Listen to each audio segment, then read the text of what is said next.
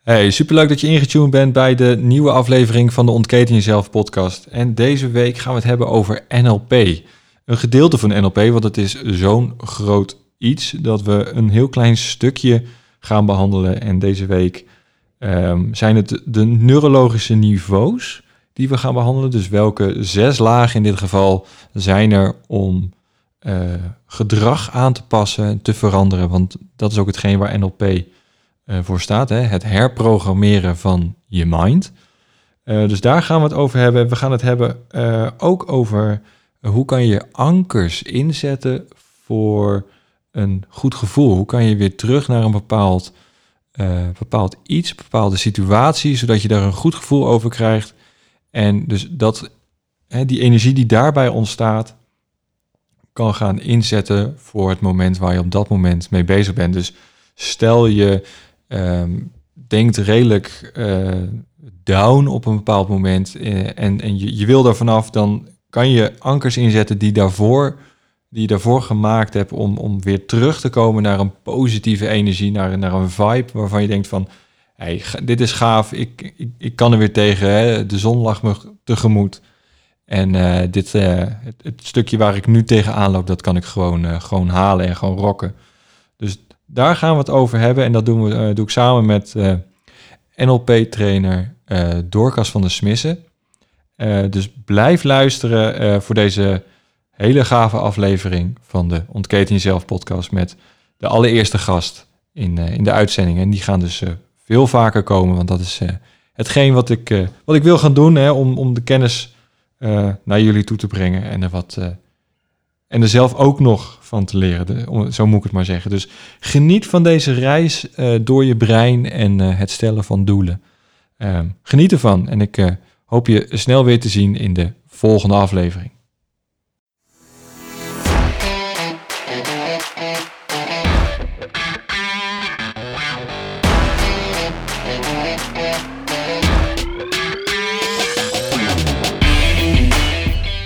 Welkom en super tof dat je luistert naar de Ontketen Jezelf podcast. De plek waar ik in gesprek ga met inspirerende mensen over onderwerpen die jou kunnen helpen te leven vanuit je maximale potentie. Ik ga op zoek naar antwoorden hoe jij je leven kan optimaliseren en ik laat mij leiden door de nieuwsgierigheid en de wil om te groeien als persoon.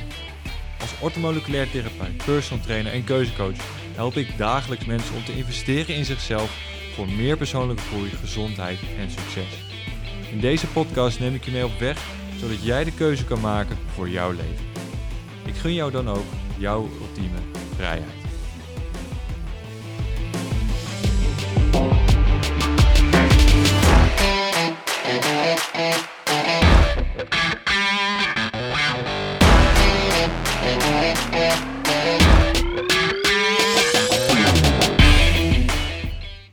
Yes, en superleuk dat je ingetuned bent bij deze podcastaflevering. En dit is de eerste waarbij ik in gesprek ga met, een, uh, met iemand anders. En tegenover mij zit, uh, zit Dorcas, Dorcas van der Smissen. En um, ja, zij is NLP-master, als ik het goed heb. NLP-trainer. NLP-trainer, NLP ja. Trainer. ja. Um, dus daar gaan we het over hebben, wat, hè, wat NLP misschien een beetje precies inhoudt. Want het is misschien een vaag begrip, wat wel vaak gebruikt wordt... Uh, uh, mensen herkennen het misschien.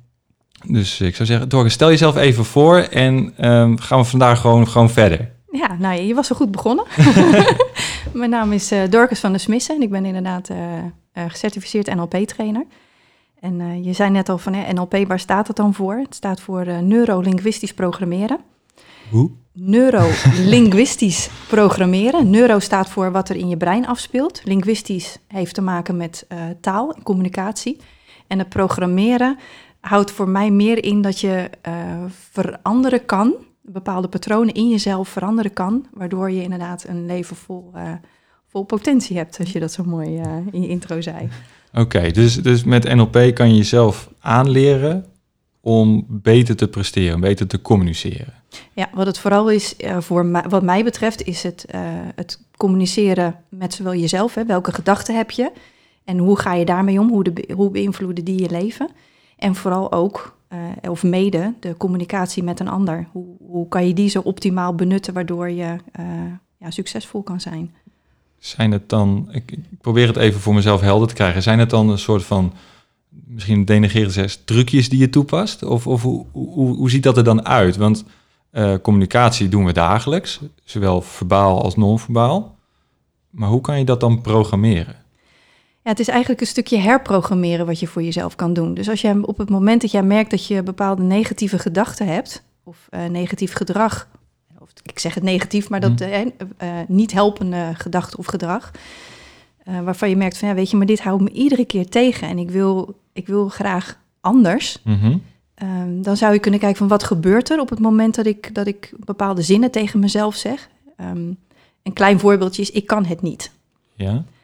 Ja, dat houdt jezelf eigenlijk onbewust al op een bepaalde laag tegen. Terwijl als je heel simpel het zou omdraaien naar ik kan het nog niet, dan zet je voor jezelf al onbewust een stukje in van oké, maar het feit dat ik het nu nog niet kan, wil niet zeggen dat het me in de toekomst niet alsnog gaat lukken.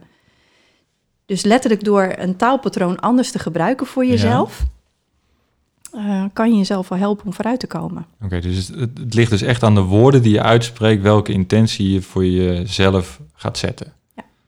En het, in ieder geval, ik hoor het geregeld bij uh, de mensen die ik begeleid. En de woorden, ik vind het moeilijk, het is lastig. Ik kan, dat zijn dus eigenlijk, als je die kan ombuigen naar van, ik kan het sowieso, of het gaat me lukken.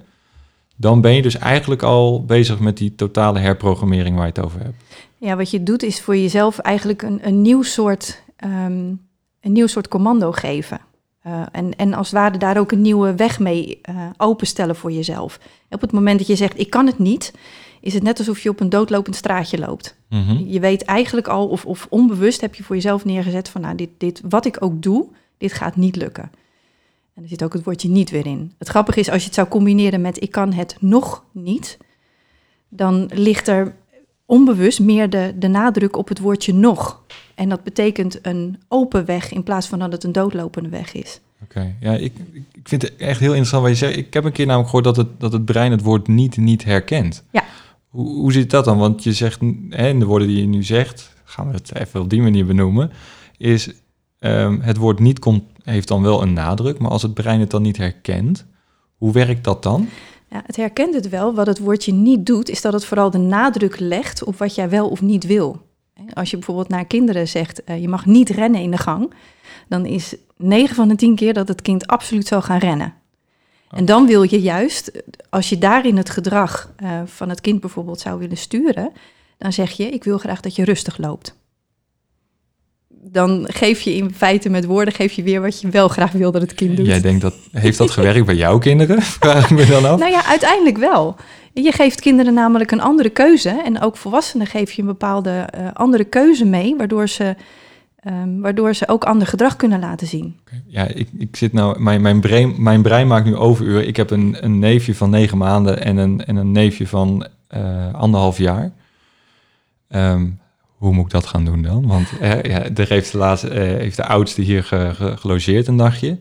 Ja, dat was gewoon uh, hier. Dat was gewoon echt, echt super gezellig. Maar ja, de woorden niet spreek je dan wel vaak uit. Hoe kan je dan zo'n klein kind, uh, wat natuurlijk de wereld aan het ontdekken is, uh, een beetje bijsturen, om maar zo te zeggen. Ja, kijk, je kan natuurlijk sowieso het woordje nee gebruiken. Je, je moet natuurlijk wel duidelijk maken, of je wil graag duidelijk maken aan het kind wat, het, wat je er wel en niet van verwacht. En eh, ongemerkt, als je er bewust op zou gaan letten, dan word je knettergek als je blijft letten op het woordje niet. Ja, En dat is natuurlijk ook de bedoeling niet van taal. Je wil graag dat je het, uh, dat je het gedrag en, en de positieve intentie daarin, dat je dat makkelijker wil maken.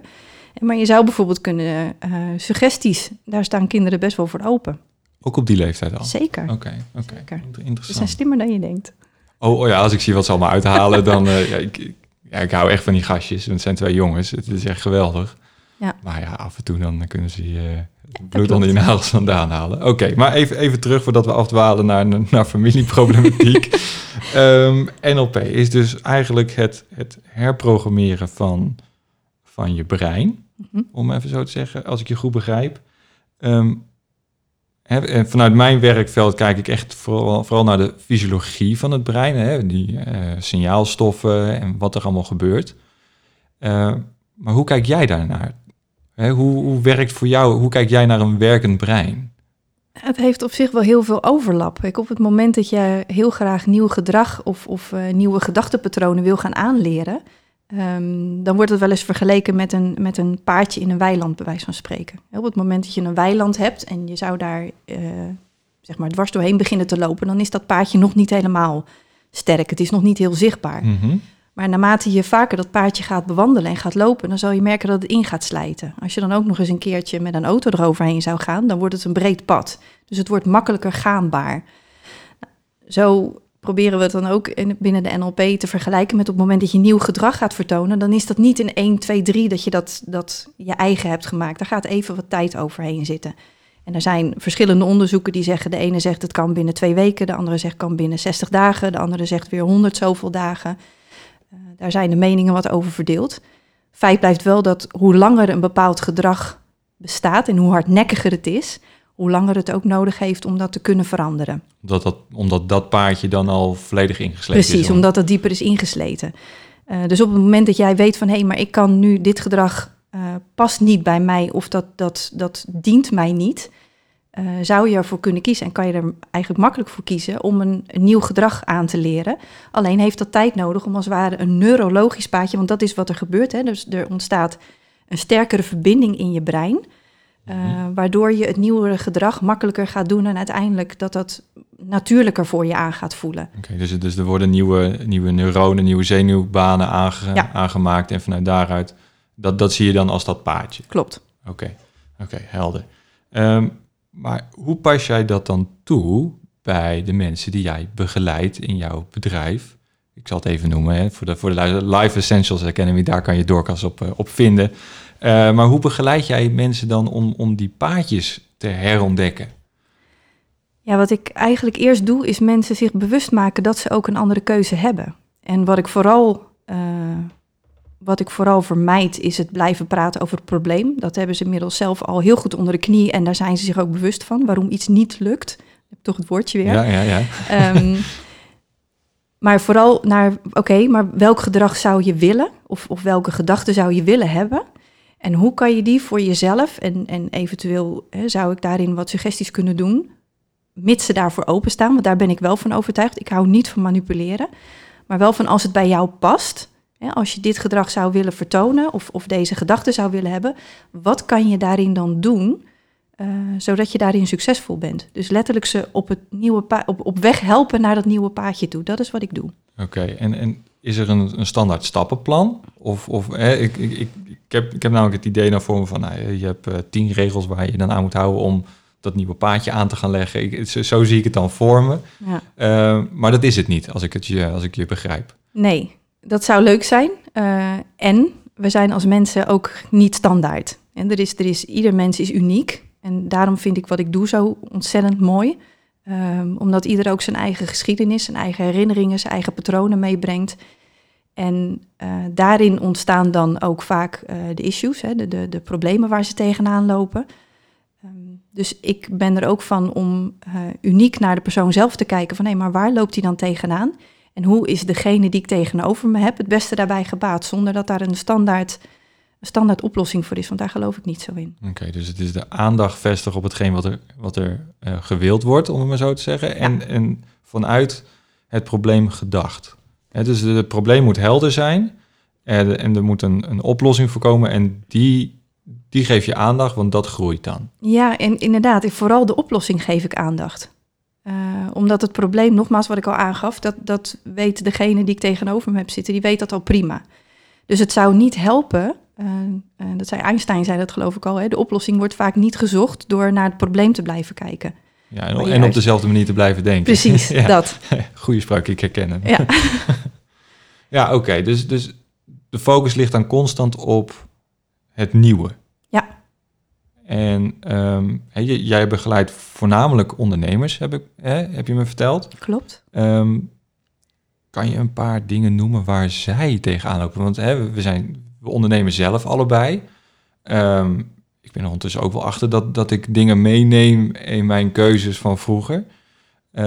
maar kan jij er een paar noemen waarvan je zegt van nou, die zie ik geregeld? Ja, wat ik nu vooral uh, daarin zijn wel wat, wat uh, algemeenheden. Als ik nu kijk naar de ondernemers die ik nu op dit moment spreek. Uh, dat is vooral dat ze het ontzettend druk hebben. Um, het moeilijk vinden om de juiste focus te houden. Het overzicht te houden op waar ze mee bezig zijn. En vaak niet op tijd of te laat erachter komen dat ze eigenlijk te veel op hun bord hebben. En, en dan vervolgens toch ja, van, van, van alle chocola proberen te maken, zeg maar. Van, van hoe kan ik nu weer alles wat ik moet doen in mijn bedrijf, als het gaat om marketing of als je hebt over, over de bepaalde stappen die ze moeten doen in hun bedrijf, om daar de rode draad in, weer in terug te pakken. Plus, en, en, um, en je zei het al, er speelt ook heel veel in je persoonlijke leven, om dat dan in combinatie daarmee in de juiste balans te houden. En dat is vaak de grootste uitdaging die ik op dit moment uh, hoor van ondernemers. Hè. Hoe kan ik mijn bedrijf gezond en sterk maken? Zonder dat ik daar zelf onder te lijden heb of mijn omgeving daaronder te lijden heeft. En hoe ziet zo'n zo'n traject of zo'n... Want ik begrijp wat je zegt. Het is natuurlijk... Hè, eh, er gebeurt heel veel in, een, in, in, in, in het leven. En daar moet je een beetje tussen schakelen. We hebben het er net ook over gehad voordat we de opname starten. Van, ik had laatst ook weer iets waar vergeten in mijn agenda te zetten. in plaats van een, een kruis uh, door de datum. En dat is voor mij, die is voor mij helder. Maar hoe ziet dan zo'n traject eruit als jij zo'n ondernemer tegenover je hebt zitten en je zegt, ja, ik, ik, het, het, het komt er gewoon niet meer van. Die, die, die marketing blijft liggen, mijn relatie, mijn gezin. Ik, ik, ik loop als, en ben een wandelend hoofd de laatste tijd. Ja. Hoe, hoe pak je dat aan? Waar ik vooral mee begin is weer een nulmeting. Van waar sta je nu? Um, omdat dat aangeeft van, hè, omdat je vaak in, vanuit het nu kan je verder gaan werken. Wat er in het verleden gebeurd is, dat heeft zich geleid tot het nu. Mhm. Ehm, en ik vergelijk het wel eens met het instellen van een, een uh, GPS uh, op het moment dat je auto gaat rijden of de weg op gaat. Uh, dan, je, weet, je weet, heel veel ondernemers weten wel waar ze graag zouden willen staan. Mhm. En of dat nu over een, een maand is, of over een half jaar, of over een jaar, of over vijf jaar. Vaak hebben ze dat beeld van, ik heb dit eh, deze visie heb ik of deze missie heb ik met mijn, eh, met mijn bedrijf. Dus daar begint vaak al de, de GPS-instellen mee. Het adres. Het adres.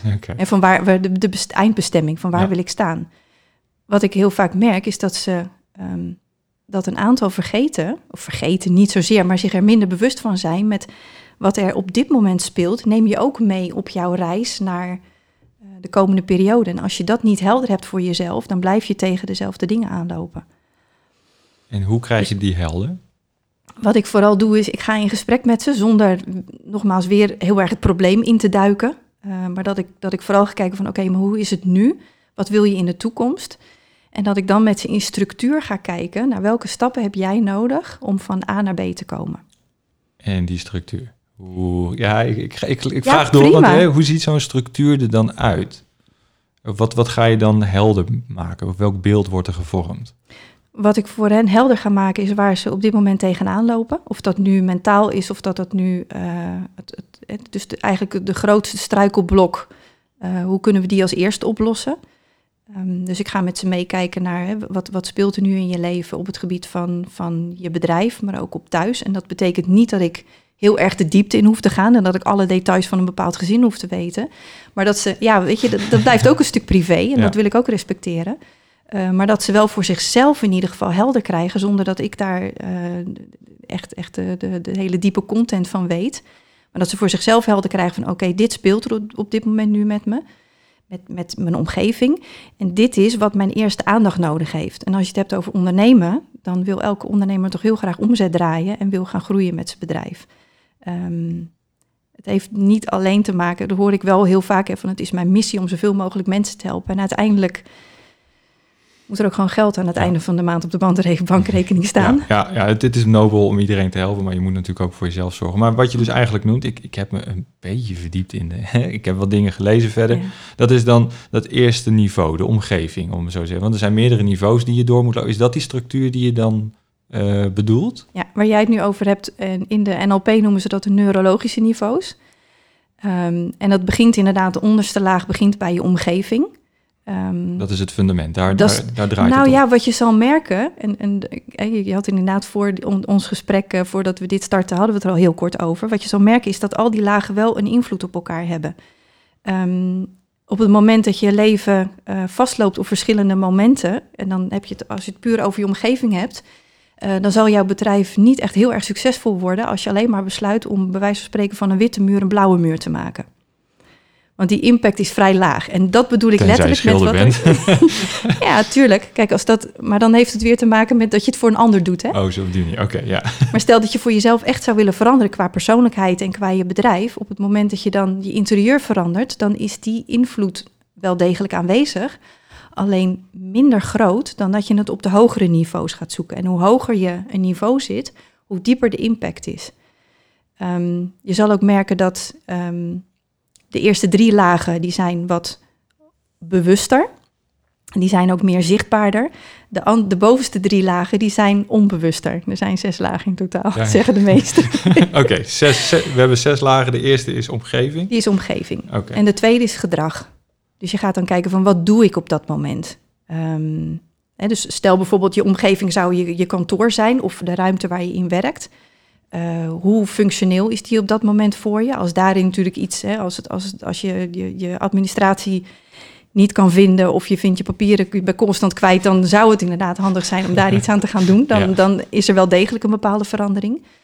Um, en vervolgens, wat doe je? Wat doe je gedurende de dag? Hoe ziet bijvoorbeeld jouw dagplanning eruit? Of uh, wat voor taken heb je op je te wachten? Dus dat is vooral het doen.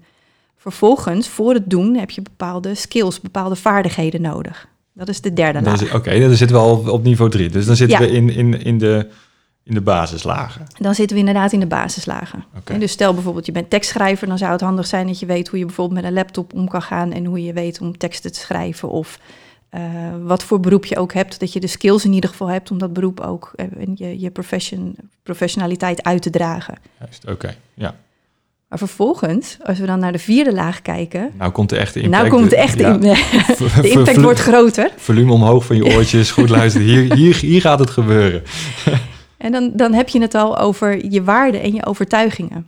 En overtuigingen is interessant omdat je die op elke laag kan hebben. Je kan een bepaalde overtuiging hebben over je omgeving. Van vind ik het wel leuk of, of hey, ik, ik, uh, ik vind het prettig hier of ik vind het niet zo prettig hier. Ik wil er wat aan veranderen. Maar je waarden die beginnen vaak al bij het sturen van je bedrijf en van je persoonlijkheid. Wat is belangrijk voor jou? Maar ook wat is belangrijk voor jou op het moment dat je met je cliënten gaat werken? Uh, hoe wil je dat de wisselwerking daartussen is? Met welke cliënten werk je graag het liefst? Um, dus dan... daar sla je eigenlijk dus al een brug tussen die tweede en die derde laag, dus gedrag en je skills. Zeker, want dat heeft weer invloed op de lagen daaronder. Op het moment dat je, dat je waarden, uh, vaak kernwaarden veranderen niet zo. Uh, maar op het moment dat jij merkt van hé, hey, maar ik werk nu met klanten die niet helemaal bij mij passen of mijn doelgroep verandert, dat hoor je soms ook wel eens, uh, dan zal daaraan je, je, je vaardigheden en je gedrag en waarschijnlijk ook je omgeving zal daarop aangepast worden. Daar, daar doe je een bepaalde verandering in waardoor dat anders wordt. Oké, helder. Dus dan zitten we al op laag 4. Dan, dan zitten we dus al op laag 4 en dat, en dat is dus het onbewuste, gedeeltelijk onbewust niveau. Ja, want als je het hebt over waarde, dan is dat niet iets waar je bij wijze van spreken uh, elke dag mee bezig bent. Of dat je denkt in de supermarkt, in, in de rij van de kassen van, oh, ik ben eens even heel intensief met mijn kernwaarden bezig. Ja, dat is je kan niet fysiek beetpakken, zo, zo bedoel je het. Ja, okay. precies. Um, en de lagen daarboven, want dan, dan missen we er nog twee. Klopt. Dan hebben we het over de vijfde laag en dat staat vaak voor de identiteit. En wie ben jij? Uh, wie ben jij als ondernemer? Wie ben jij als misschien wel partner, als, als ouder? Wie ben jij als, um, als persoon zelf? En daar zit natuurlijk vaak op het moment dat je daar een beperkende overtuiging op hebt, op van maar wie ben ik dan? Dan zal dat zeker invloed hebben op de lagen die daaronder liggen. Oké, nu, nu, nu kom je op het punt aan dat het woord belemmering voor het eerst valt. Ja. Hoe zo komt, hè, wat, uh, wat heeft er voor invloed dat hij hier pas in, inslaat? Die, die, want hè, een, belemmering op, op skills, die, die snap ik wel. Mhm. Maar daar noemde je hem niet. Waarom wordt hij hier pas voor het eerst al genoemd? Omdat uh, iets wat bij jou van binnen zit, dat is vaak uh, lastiger aan te pakken dan op het moment dat je skills wil gaan veranderen. Als jij een bepaalde vaardigheid wil aanleren, dan is dat makkelijker dan dat jij je hele persoonlijkheid moet veranderen. En vaak willen we dat ook niet. Oké, dus daar, dus het is een interne persoonlijke belemmering om je identiteit niet te willen veranderen of wel te willen veranderen? Nou ja, je, je zou hem, je zou hem ehm, laat ik het anders zeggen, het is vaak een, een, het heeft een grotere impact op het moment dat jij iets aan je identiteit wil veranderen. En vaak, uh, en dat had ik al gezegd, hè, op het moment dat we bepaalde structuren en bepaalde patronen al voor een langere tijd uh, in ons hebben zitten, of dat we die gebruiken, dan merk je dat het meer tijd nodig heeft om daar verandering in te brengen, als het inderdaad op een hoger niveau zit. En, en hoe ga je daarmee aan de gang?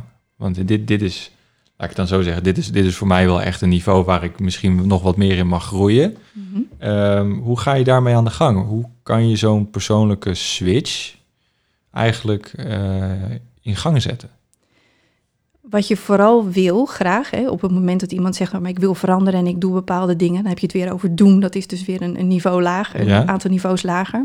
Uh, dan wil je wel ook respect houden voor hetgeen wat iemand uh, gelooft over zichzelf en hoe iemand graag wil zijn.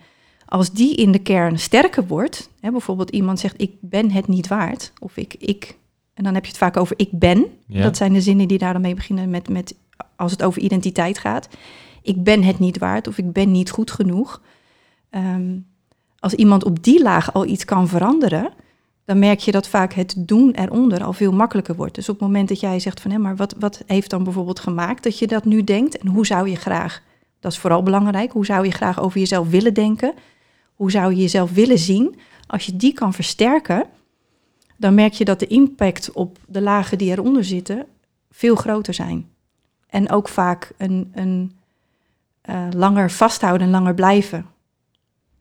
Oké, en dit, dit, dit gebeurt allemaal in gespreksvorming? Of zijn hier.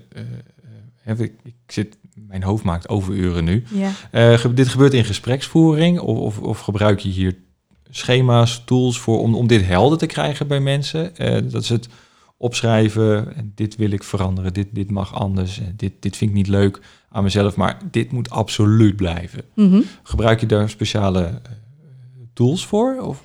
Wat ik vooral doe is ervarings, uh, ervaringsleren. Dus ik wil iemand de ervaring meegeven dat ze ook letterlijk voelen, want daar, daar zit vaak ook een grote koppeling aan. Hè? Dus um, als je het hebt bijvoorbeeld over de, de zin ik ben het niet waard of ik ben niet goed genoeg, eh, wat ik ook wel eens langs hoor komen, uh, dan zit daar een, een lading gevoel op. En dat gevoel wil, wil diegene graag veranderen. Die wil zich graag weer goed voelen.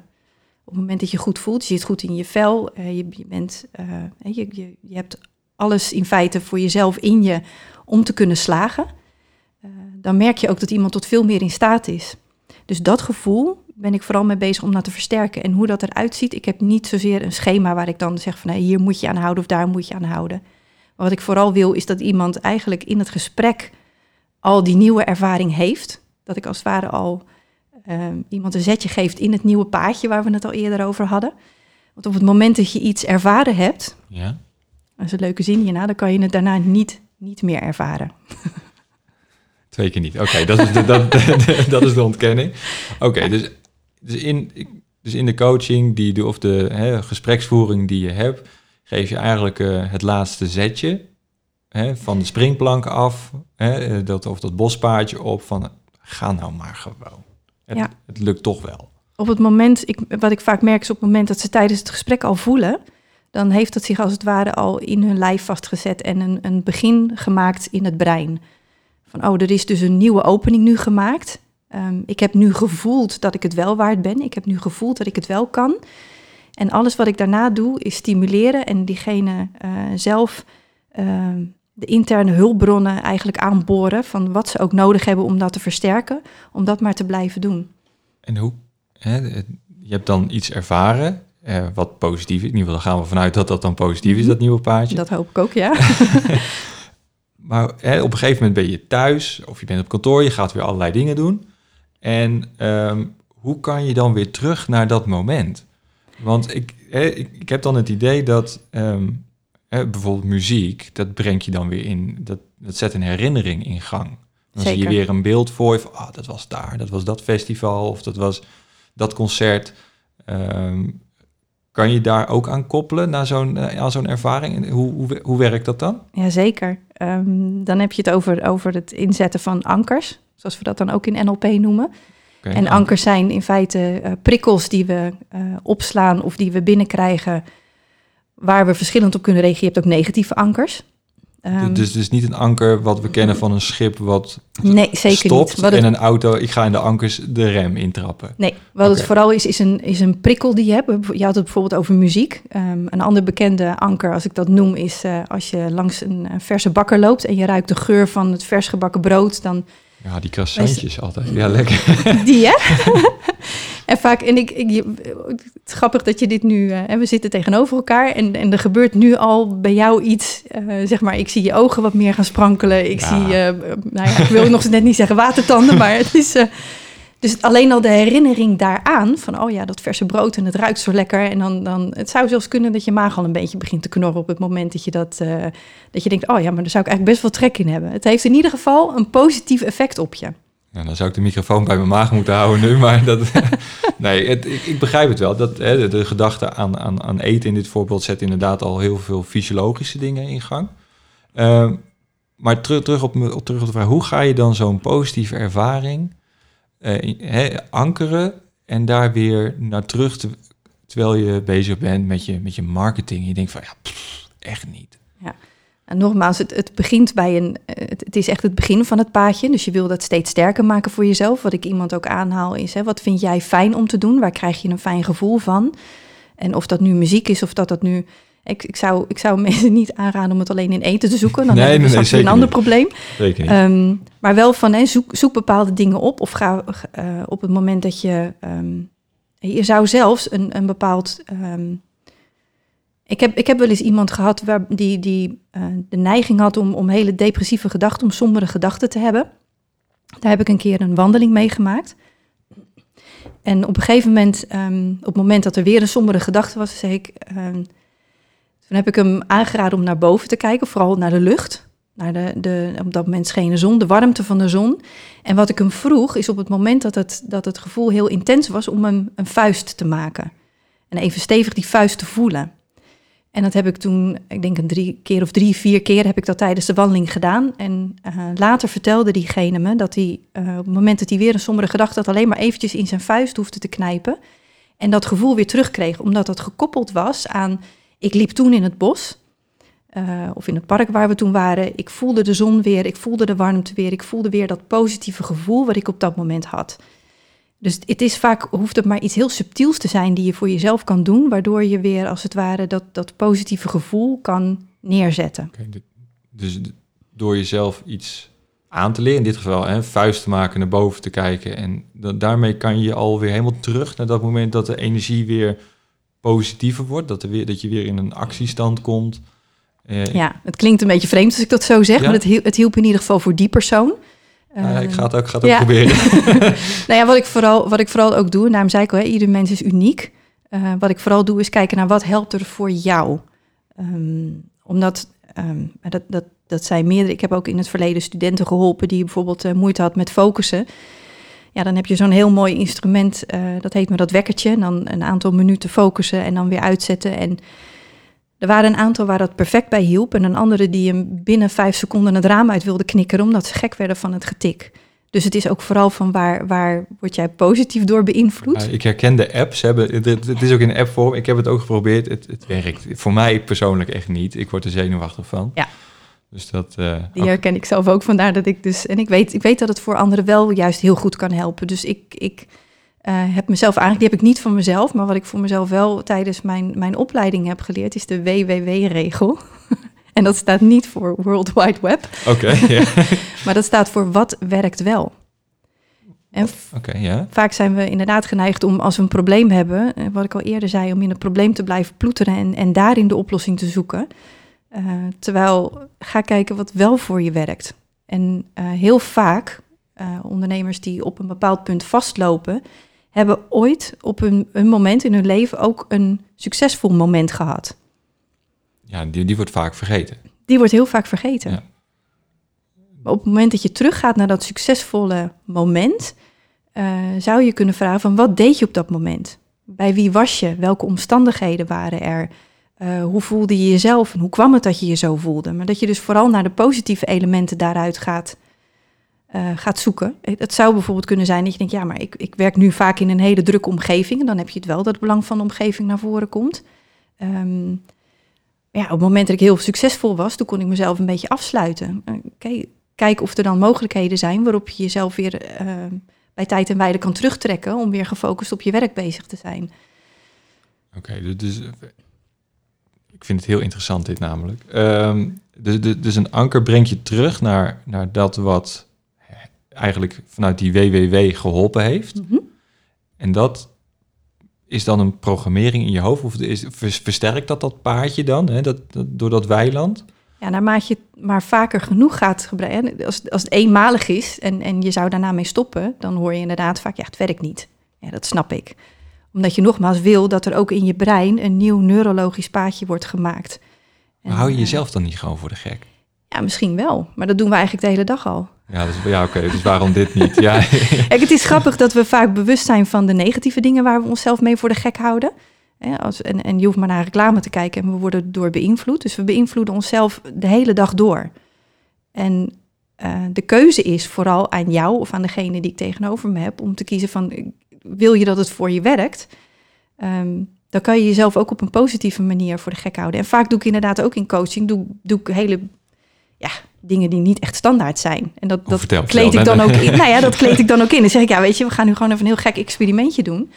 Um, ik, ik, heb bijvoorbeeld iemand een keer gehad die heel moeilijk een keuze kon maken tussen van uh, ga ik echt voor mijn eigen bedrijf of um, blijf ik toch een tijdje nog in loondienst. En dat was echt iets waarbij hij niet, hij kwam er gewoon niet uit. En op een gegeven moment heb ik, ehm, en dat, nogmaals, het is ook allemaal wat ik in mijn opleiding geleerd heb en waarvan ik heb gezien dat het, dat het een bepaald effect had. Ik heb twee vellen papier genomen, gewoon twee A4'tjes. Leeg? Leeg. Ja, oké. En vervolgens hebben we daar een ja en een nee opgeschreven. En omgedraaid. En ehm, het enige wat, we hebben, wat ik heb gevraagd aan hem is: merk maar en, en, en ga maar helemaal in die situatie op het moment dat je op papier A staat.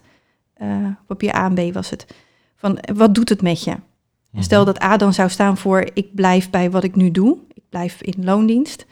Uh, merk maar op wat er in je lijf gebeurt. En vaak vergeten we ons lijf zo mee te nemen in, in alles wat het ons wil vertellen.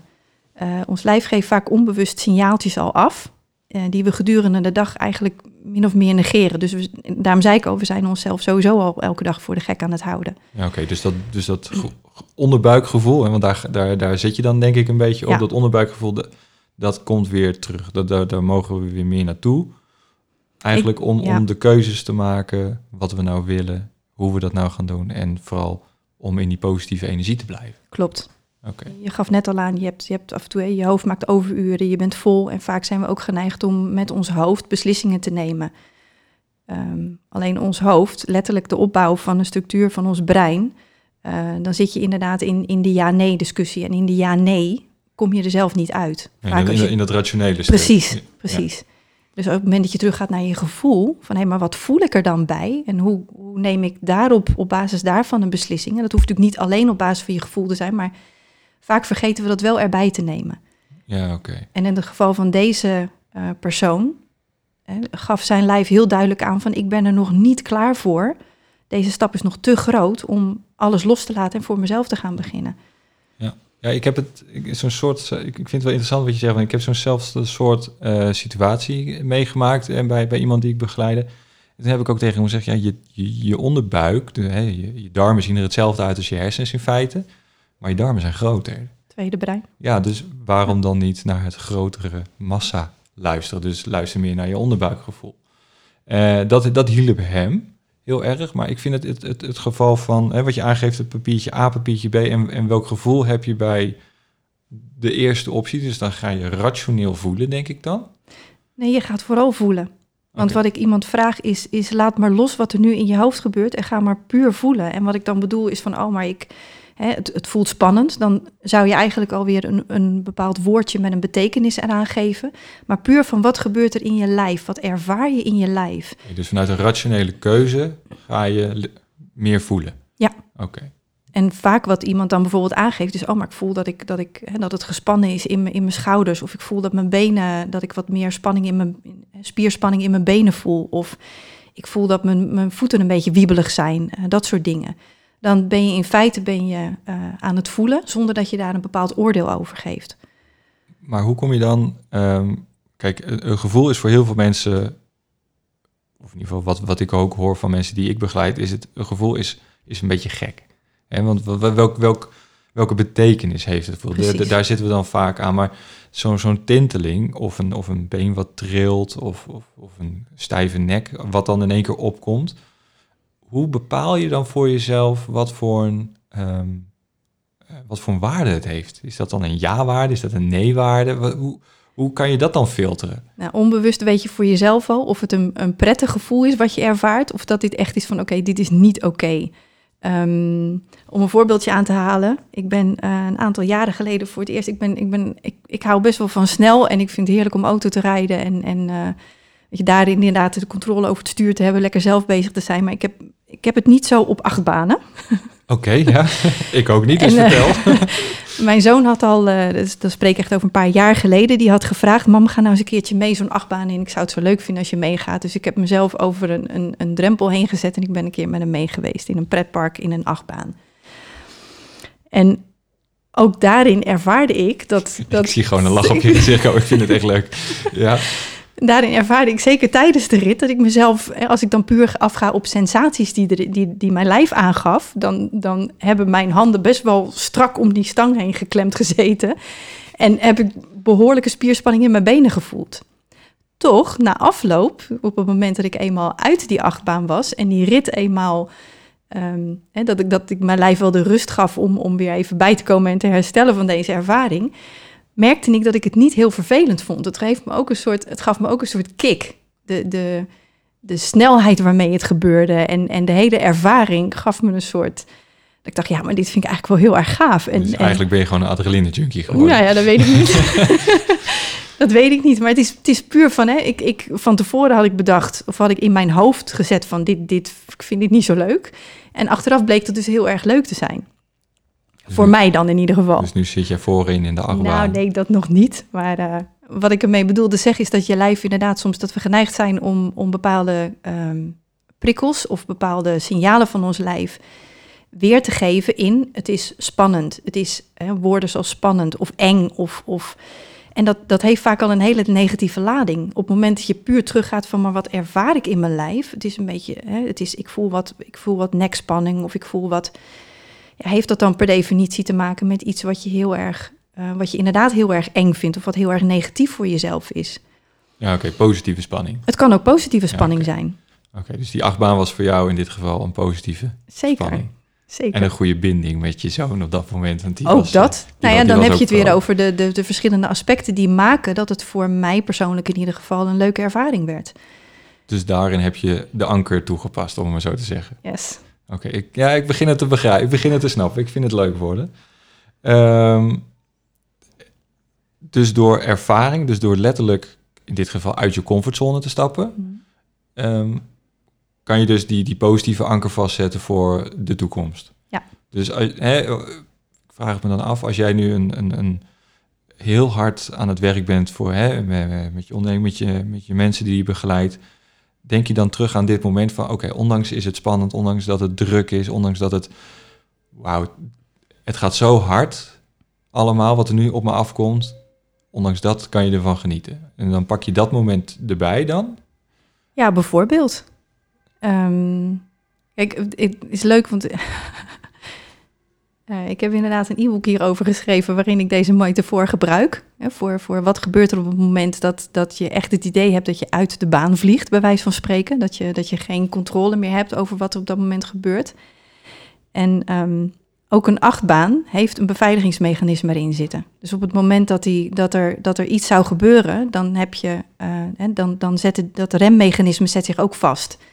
Maar niet ondersteboven in de looping, alsjeblieft. Nou, dat, dat zou.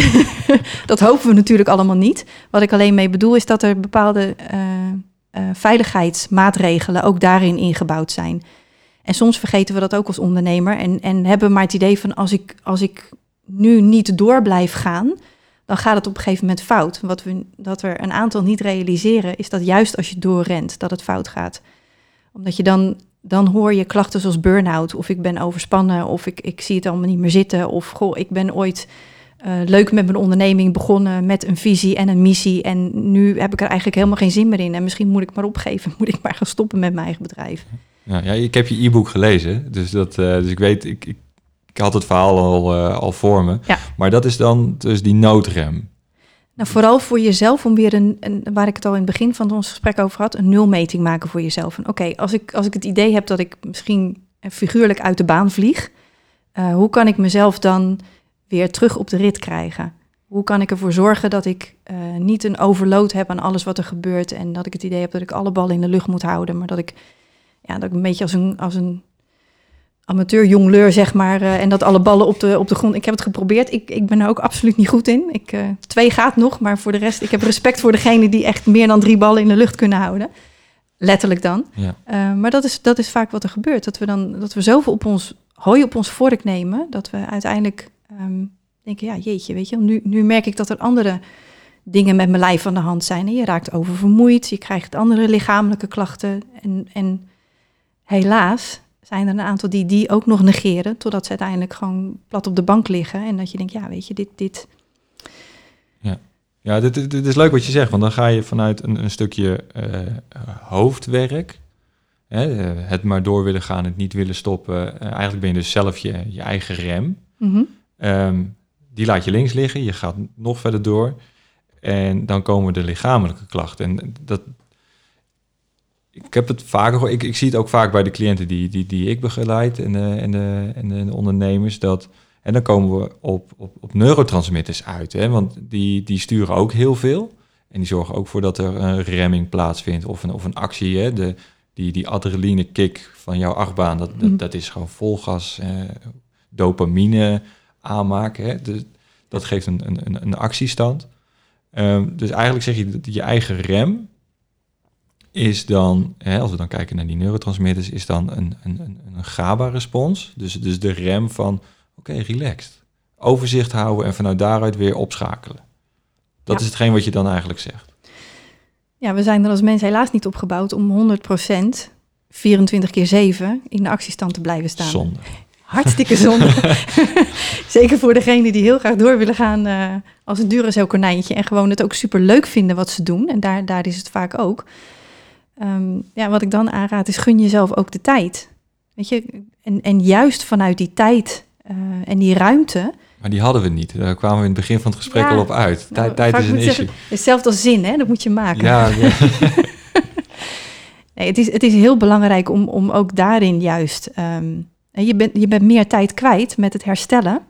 dan dat je uh, tussendoor wat meer de, de rust zou inbouwen voor jezelf. En ook weer jezelf de, de gelegenheid geven om bijvoorbeeld met een creatief stukje proces bezig te zijn. Van, hè, waar sta ik nu en, en hoe zat ik ook alweer in, in mijn creatieve proces naar uh, plannen ontwikkelen en plannen klaarzetten. En ook het implementeren van, van de acties die je graag wil doen. Uh, daar heb je af en toe een, een stukje rust voor nodig weer om daar uh, ja, als het ware weer naar te kijken van hè, maar waar sta ik nu? Ja. En ben ik ook nog op de juiste koers? Voor hetzelfde geld ga je in één vaart door. Dan denk je van, goh, ik had eigenlijk een andere afslag moeten nemen, want die was handiger geweest. Ja, ja ik, ik doe sinds, eh, sinds kort. Hè, ik ben er ook, uh, ik ben ook aan. Ik was ook zo'n Duracell konijntje en ik ben nu een beetje aan het terugschakelen. Elk kwartaal heb ik een, een, een, een high-weekend voor mezelf ingeboekt. En uh, dan de eerste dag ben ik gewoon echt bezig met wat is er allemaal gebeurd. En dan heb ik ook mijn laptop weg, telefoon uit. En, en dan ben ik gewoon echt alleen maar daarmee bezig. En de tweede dag van, oké, okay, en nu verder. Mm-hmm. En als ik dan zo'n weekend gehad heb, dan, dan is het overzicht er weer. Dan is de rust weer wedergekeerd. En, en dat, voor mij werkt dat. Klopt. Maar dat is dan dus ook dat weer terug in je cre creativiteit komen, zoals je zegt. Ik, ik, zie het op, ik ben altijd op meer een doener dan creatief denken. Dus dat... Hè, dat kan ook doen zijn, hoor. Ja, ja, maar dat is dat creatieve stuk. Weer opzoeken voor jezelf. Van, van hoe moet ik het weer gaan aanpakken? Ja, vooral inderdaad weer het overzicht voor jezelf creëren. Van hé, hey, maar waar was ik ook alweer mee bezig? En, en nogmaals, ben ik op de goede koers? Het is, als je op het moment dat jij die GPS instelt, waar ik het al eerder over had. Waar staat het voor? Want ik denk alleen aan een navigatiesysteem. Maar ja, dat klopt. Um, dat klopt, daar staat het ook voor. Ja, ik wat ik er zelf nog van. Ja, ja, ja, ja, ja, ja. dat klopt inderdaad. Um, de koppeling die ik er voor mezelf aangemaakt heb, is, is uh, in het Engels goals, planning en strategies. Dus welke doelen heb je voor jezelf gezet? Ehm, welk plan heb je daarbij voor jezelf? En op welke manieren, en dat is vooral ook heel belangrijk, op welke manieren wil je dat plan gaan uitvoeren? En vooral de manieren die bij jou passen. Oké, ja. Dus je, je bent je eigen navigatiesysteem en je, ook je eigen vervoersmiddel dan? Ja, als, als jij een eigen bedrijf hebt, dan ben je als het ware al de speel binnen je bedrijf. Hè. Daar hadden we het net ook al over. Ja. Als het niet goed gaat met jou, Ja. ja, zoals ik het noemde, ik BV. Hè? Je Yes. bent zelf de, je, je eigen bedrijf en dan moet je in investeren. Maar ik wil eigenlijk even terug naar iets wat je net zei over... eh, want we missen namelijk nog één puntje van de zes, als ik het me goed kan herinneren. Je had het net over hè, je, je goal, je planning en eh, je strategie. mhm, Dan kom je dus eigenlijk in die zesde fase, hè? Als ik, eh, of die zesde stap, als ik het eh, voor de geest ga halen, dan zit je op missie, op zingeving. klopt. Dat is inderdaad de hoogste stap. En daar hebben vooral je doelen heel veel mee te maken. En sommigen hebben dan het idee, oké, is dat dan mijn, mijn levensmissie? Ehm, Hoe zwaar. dat, is, dat is groot. Ja. Eh, maar doel kan ook gewoon voor een, een, een wat kleiner doel staan. Hè? Wat, welk doel wil je bijvoorbeeld het einde van de week af hebben? Als je, een, als je een week voor jezelf gepland hebt, welk doel wil je dan voor jezelf gehaald hebben? Vaak denken we inderdaad bij, hè, missie is heel groot. Ehm, en vaak merken we dan ook dat als je alleen daarop gefocust blijft, dat het, het haalbare daarvan, eh, dat dat dan ook verder weg lijkt te zijn en dat het bijna ongrijpbaar is. Terwijl als we het opdelen in kleinere doelen, in subdoelen als het Ja. ware, dan merken we ook dat we, eh, dan Ja, heb maar, ik we, maar we willen zo graag met die doelen aan de gang. En dat is pas stap 6. Ja, leuk dat je dat zegt, omdat alles, toch alle niveaus hebben wel bij elkaar te maken. Wat je alleen merkt, is dat de invloed van beneden naar boven heeft een wat minder grote impact dan dat je van boven naar beneden zou werken op het moment dat alles in, in één lijn met elkaar staat. En wat ik dan bedoel is, op het moment dat jij je missie helder hebt, als jij weet welke doelen je helder hebt, als je weet wie, hoe jij daarin als jezelf een rol kan spelen, als je weet welke waarden en overtuigingen daarbij belangrijk zijn voor jou, eh, dan weet je ook welke eh, vaardigheden je daarvoor nodig hebt. Wat je dan doet op een dag en hoe waarschijnlijk ook je omgeving eruit ziet. En als dat inderdaad betekent dat je muur blauw moet worden, ja, so be it. oh ja, daar- ja, daar waren we in het begin. Ja, die muur blauw maken. Ja, oké. dus de impact van beneden naar boven is dus minder, eh, minder groot dan van boven naar beneden. Ja, je zou het kunnen vergelijken met een, met een set domino's, hè? Die, die van klein naar groot gaan. Ja, Op het moment dat jij eh, een kleinere zeg maar aantikt, eh, dan kan het, als je het goed neerzet, dan kunnen ze inderdaad allemaal omvallen. Alleen die kleinere, de kleinste als je het hebt over laag omgeving, die kleinste dominosteen, eh, die heeft veel en veel meer impact nodig om uiteindelijk het, het doel en je missie te bereiken, om daarin met één grote lijn te zetten. Terwijl als je een tikje zou geven tegen de grootste, als je daar iets in beweging zet, ja, dan gaat sowieso de hele, alles komt daarmee dan met elkaar in verbinding te staan. ja oké. Als een bulldozer valt hij erop. eh. Ja, bewijzen van. Dus natuurlijk ook niet, als je dat letterlijk zou nemen, denk je, oh ja, maar dan, dan, dan eh, knalt mijn hele missie eh, in elkaar. Dus dat is ook niet wat je wil. Maar wel van dat je dat je, je bewust wordt dat elke laag, als het ware, ehm, met elkaar in verbinding staat en invloed heeft op elkaar. En daarin kan je ook tegelijkertijd kijken van oké, als ik merk dat op een, bepaalde, een bepaald aspect van mijn leven, als dat niet zo lekker loopt, dan zou je kunnen gaan kijken naar welke van die zes lagen zou dat dan bijvoorbeeld liggen. Heb ik bijvoorbeeld, en dan hebben we het weer, die beperkende overtuiging op het gebied van identiteit. Als je voor jezelf het idee hebt, ik, ik deug niet in de kern, en dat, dat zet ik even heel zwaar aan nu, maar als Zo. hè, bijvoorbeeld dat, eh, daarom zeg ik het ook expres erbij, maar dat, eh, stel zo'n zinnetje als ik ben het niet waard of ben ik wel goed genoeg, Mhm. eh, wat je wel eens hoort. Ja, als je daarin iets zou kunnen veranderen, eh, dan merk je dat het invloed heeft op daarboven, op je missie. Maar dat zal zeker ook invloed hebben op andere lagen. Dus- Ja, oké. Maar tegelijkertijd kan het ook zijn dat je denkt, ja, maar weet je, ik zit prima in mijn vel en ik voel me hartstikke goed. Dus daar hoef ik niet aan te knutselen. Maar ik zou eigenlijk heel graag, ik mis een bepaalde vaardigheden. Zeker als je het bijvoorbeeld hebt over marketing. Ik heb nog wat dingen aan te leren. Ja, dan wordt het dan een stukje makkelijk. Oh, maar wacht even, ik hoef alleen maar iets aan te leren voor mezelf. En dan merk ik al dat het verder gaat stromen. Oké, dus het is gewoon een constant leerproces. Absoluut. Oké, dus Life essentials, hè? Live Essentials, jezelf programmeren, daar komt het dus in feite gewoon... We komen, hij is rond. Hij is rond eigenlijk. Ja, ik, ik, ja, zijn we klaar of mo- moeten we nog wat... Zijn we wat vergeten?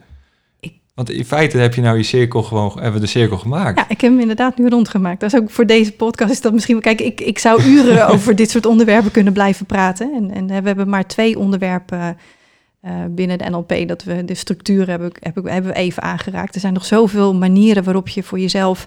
een positieve verandering in je leven zou kunnen inzetten. Uh, maar ja, voor nu laten we ook geen overload... Uh. Ja, nou ja, echt. Ik, ik vind het heel interessant en ik...